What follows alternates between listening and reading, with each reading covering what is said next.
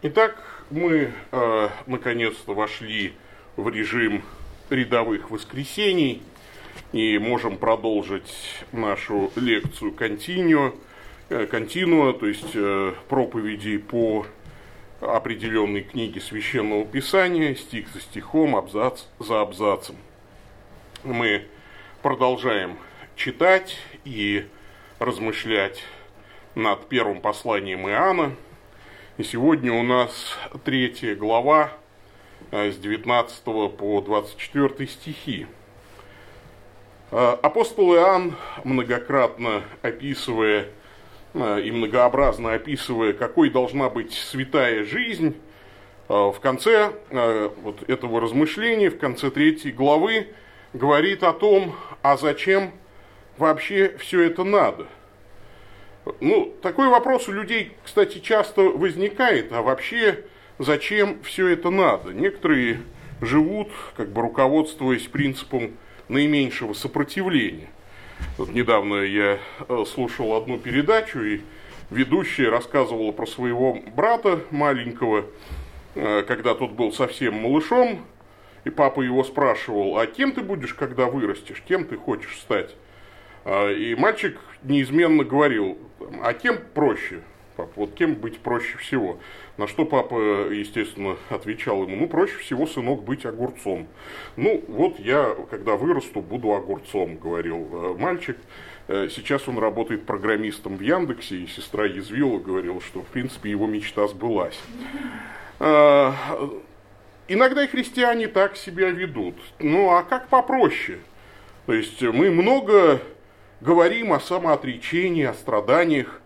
Христианином быть трудно. Но э, беда-то в том, что многие говорят, не просто быть трудно христианином, а еще и, в общем-то, бесполезно. Есть во всем этом вашем христианстве какая-нибудь польза, вопрошают люди.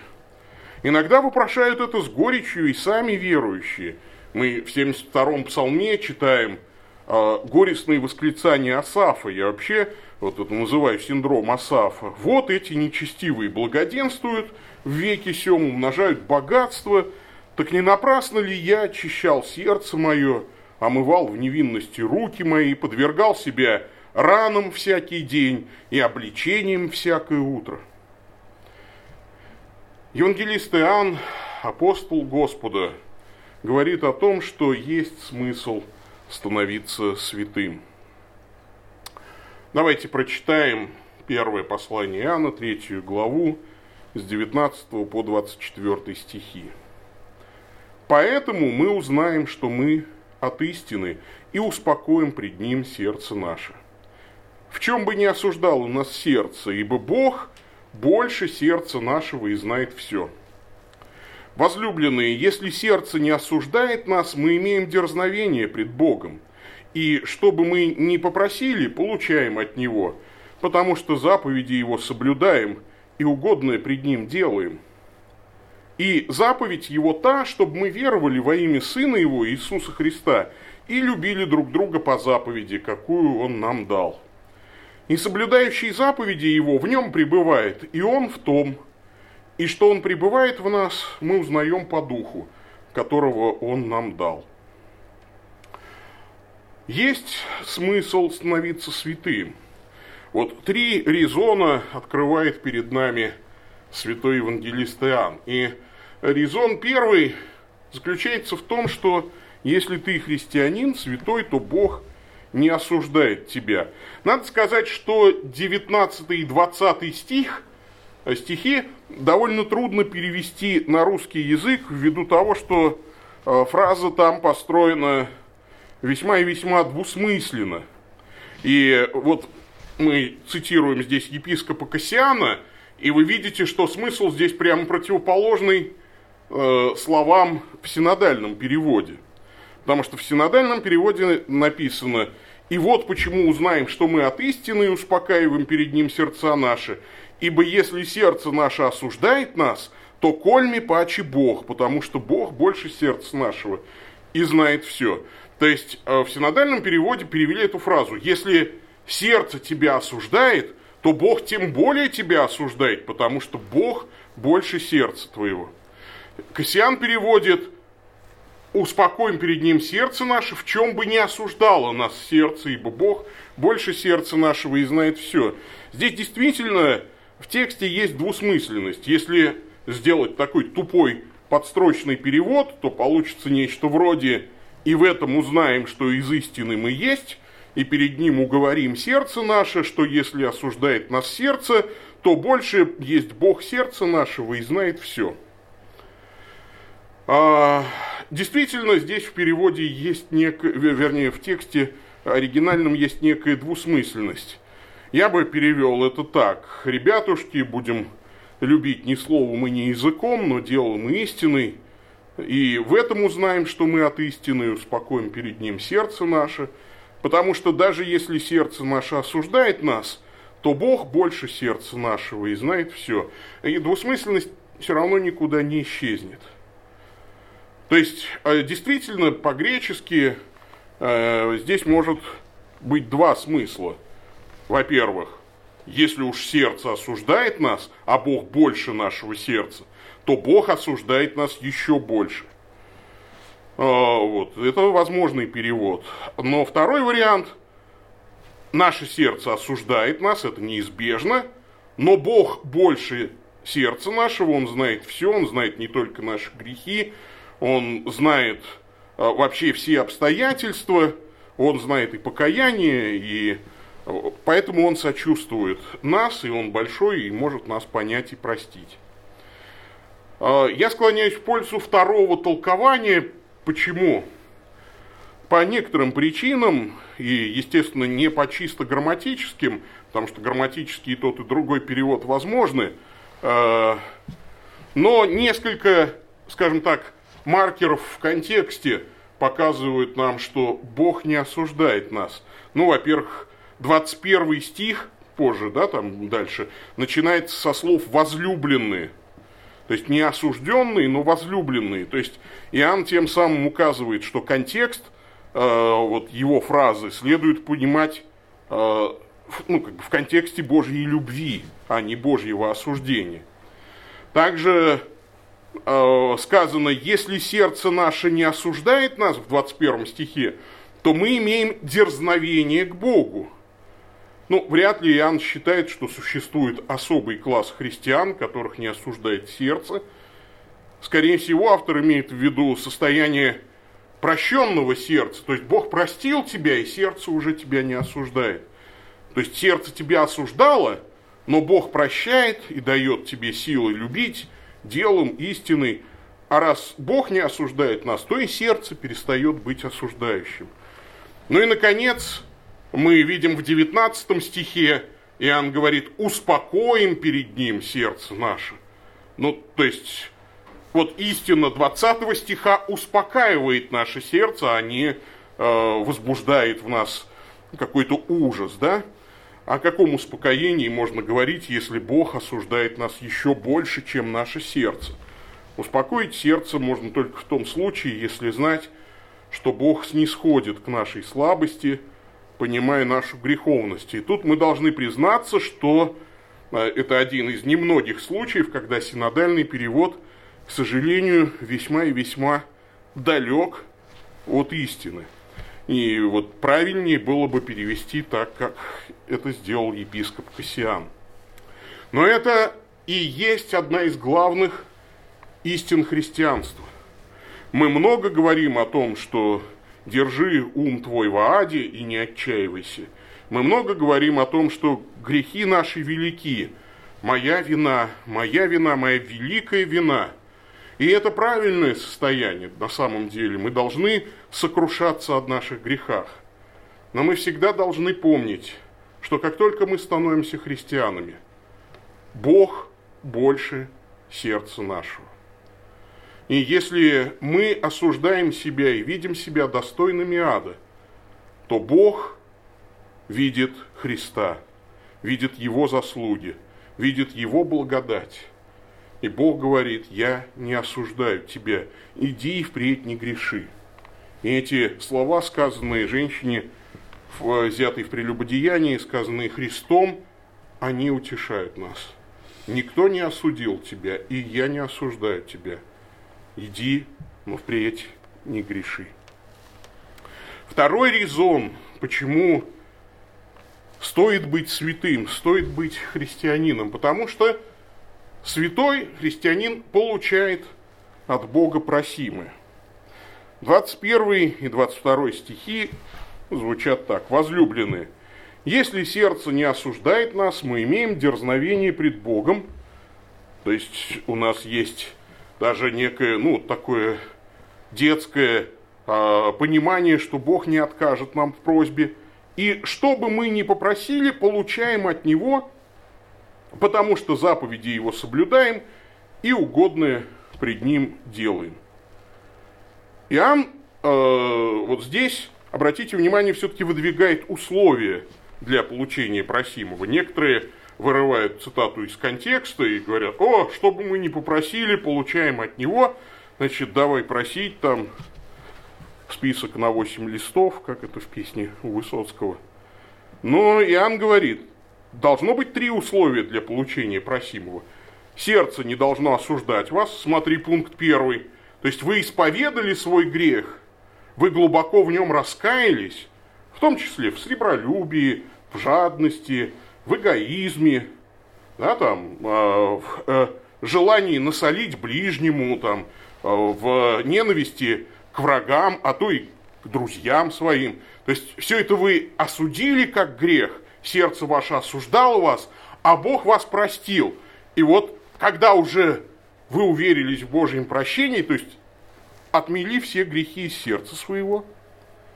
Второе условие. Заповеди его соблюдаем. То есть мы получаем от него почему? На каком основании? Потому что заповеди его соблюдаем. Ну и третье. Угодное перед ним делаем. То есть заповеди его соблюдаем. Что такое заповедь? Заповедал, да? То есть это э, ограничительные некоторые повеления. То есть не делай того-то и угодное перед ним делаем. Это такие побуждающие повеления. Делай так-то.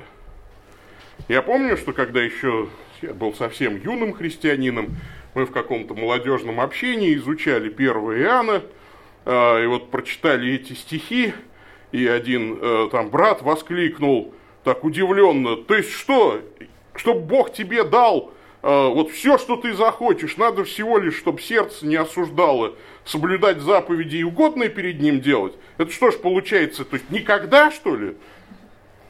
То есть, потому, вот, ну, и мы, конечно, все тоже посмеялись.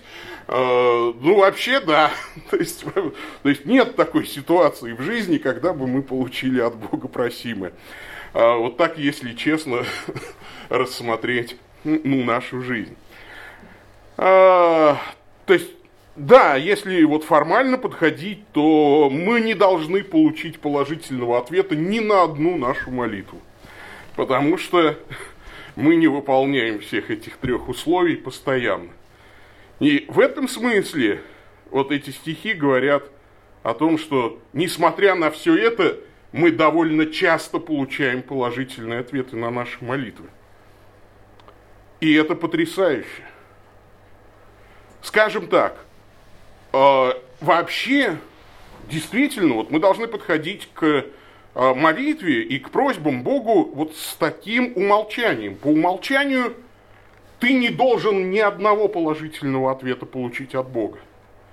Но все же ты их получаешь по милости Его. И вот это правильный подход к обетованию 22 стиха. Мы получаем – мы не должны ничего получать, но мы получаем. Есть смысл быть святым. Ну и, наконец, третий резон, о котором говорит здесь святой евангелист Иоанн. Быть святым стоит, потому что мы пребываем в Боге, и Бог пребывает в нас – и заповедь его та, чтобы мы веровали во имя Сына Его Иисуса Христа и любили друг друга по заповеди, которую Он нам дал. И соблюдающий заповеди Его в нем пребывает, и Он в том. И что Он пребывает в нас, мы узнаем по Духу, которого Он дал нам. Условия для пребывания в Боге и Божьего пребывания в нас таковы. Ну, во-первых, правильная вера, ортодоксия. Заповедь его есть та, чтобы мы веровали во имя Сына Его, Иисуса Христа. Мы должны веровать в Иисуса Христа правильно. Он неоднократно э, наталкивает апостолов на эту мысль. «За кого вы почитаете меня? Если не уверуете, что это я, умрете во грехах ваших».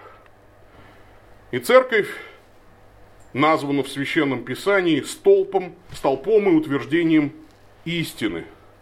Церковь вырабатывает оросы, то есть ограду, за которой нет истины, нет церкви, нет Христа и нет спасения. И сегодня люди, к сожалению, огорчительно легкомысленно относятся к догматике. И тут две крайности. А, одна крайность, кто-то просто ничего не хочет знать. Он говорит, а я не знаю, и мне вообще хорошо. Не знаю и не верю. А кто-то э, думает, что знает. И не будучи специалистом, начинает поучать.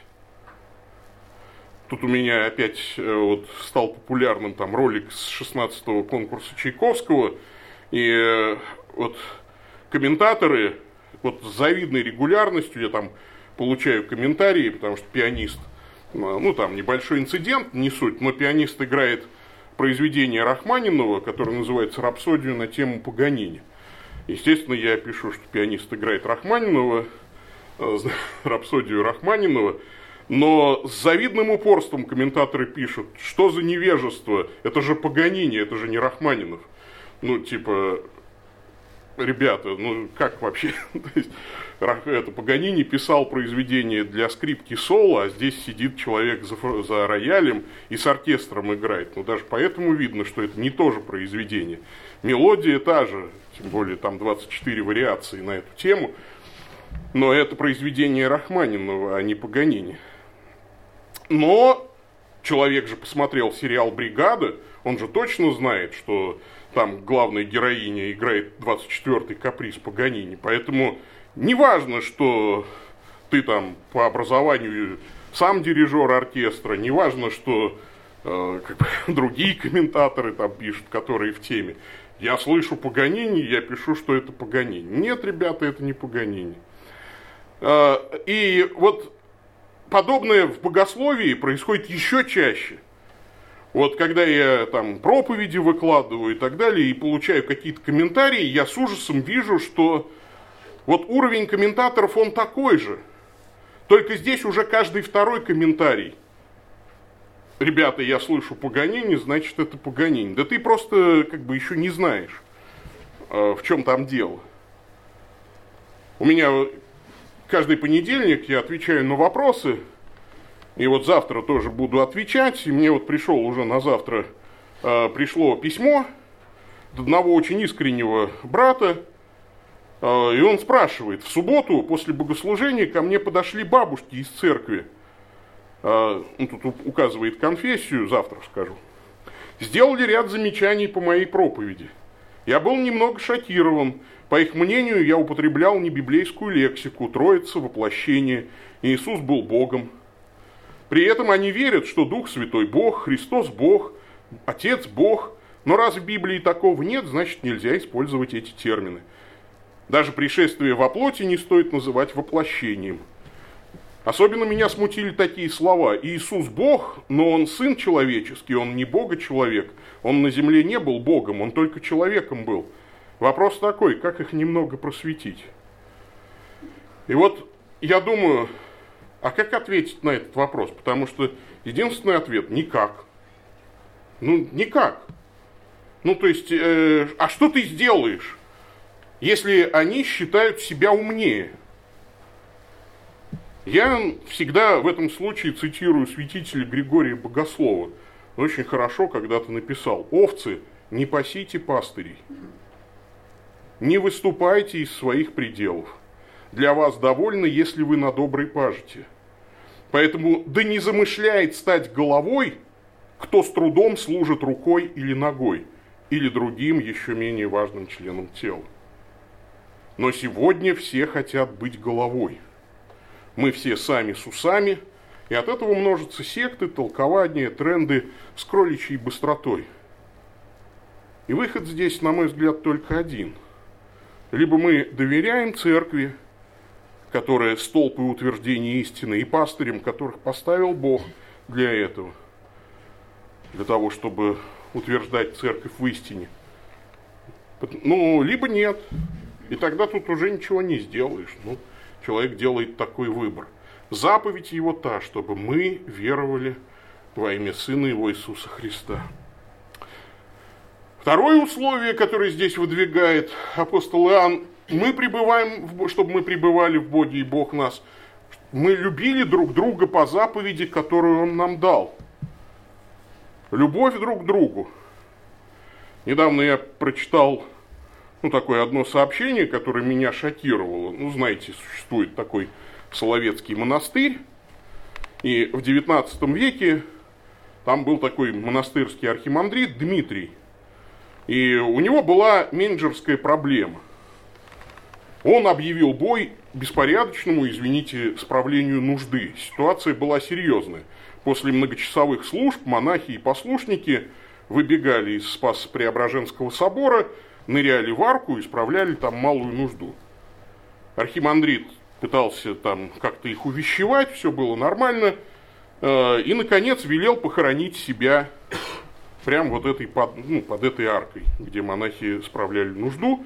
Его там похоронили, и только после этого справлять нужду перестали. И тут у меня два вопроса э, всегда, да, то есть вот возникает. Первый простой, а почему просто не поставить туалет перед этой аркой? Ну, то есть, можно же менеджерски было как, как-то более изящное решение найти, чем умереть и похорониться, ну, вот там. Но тут э, меня, конечно, подводит что? Непонимание географии. Я в Соловках не был, и, возможно, там просто нет такой возможности, ну, какой-нибудь физической нет возможности, потому что это, конечно, самое простое решение. Поставить туалет поближе, да, ну, то есть храму как-то, чтобы люди туда бегали. А, но, скорее всего, раз такое простое решение не пришло в голову архимандриту, значит, это было как-то физически невозможно. А второй вопрос, который у меня возник, посложнее. А почему надо у нас обязательно лечь в землю, чтобы к тебе прислушались? Почему надо непременно умереть, чтобы на тебя обратили внимание? Мне кажется, это какой-то инфантилизм. Причем с обеих сторон, что называется. В детстве это вообще казалось единственным способом воздействия на родителей. И у вечного огня, что-то вспоминаются стихи, соберется вся родня. Ах, мой мальчик, храбрый мальчик, скажет мама про меня. Мало мы его любили, даже клюшку не купили. Ну, то есть, единственный способ умереть, и тогда они все поймут. Вот, и, может быть, тогда, Мешкова, ты заплачешь обо мне. Ну, и вот вопрос-то какой? Может быть, пора как-то начинать любить друг друга, пока мы все живы, а то на небесах неловко будет.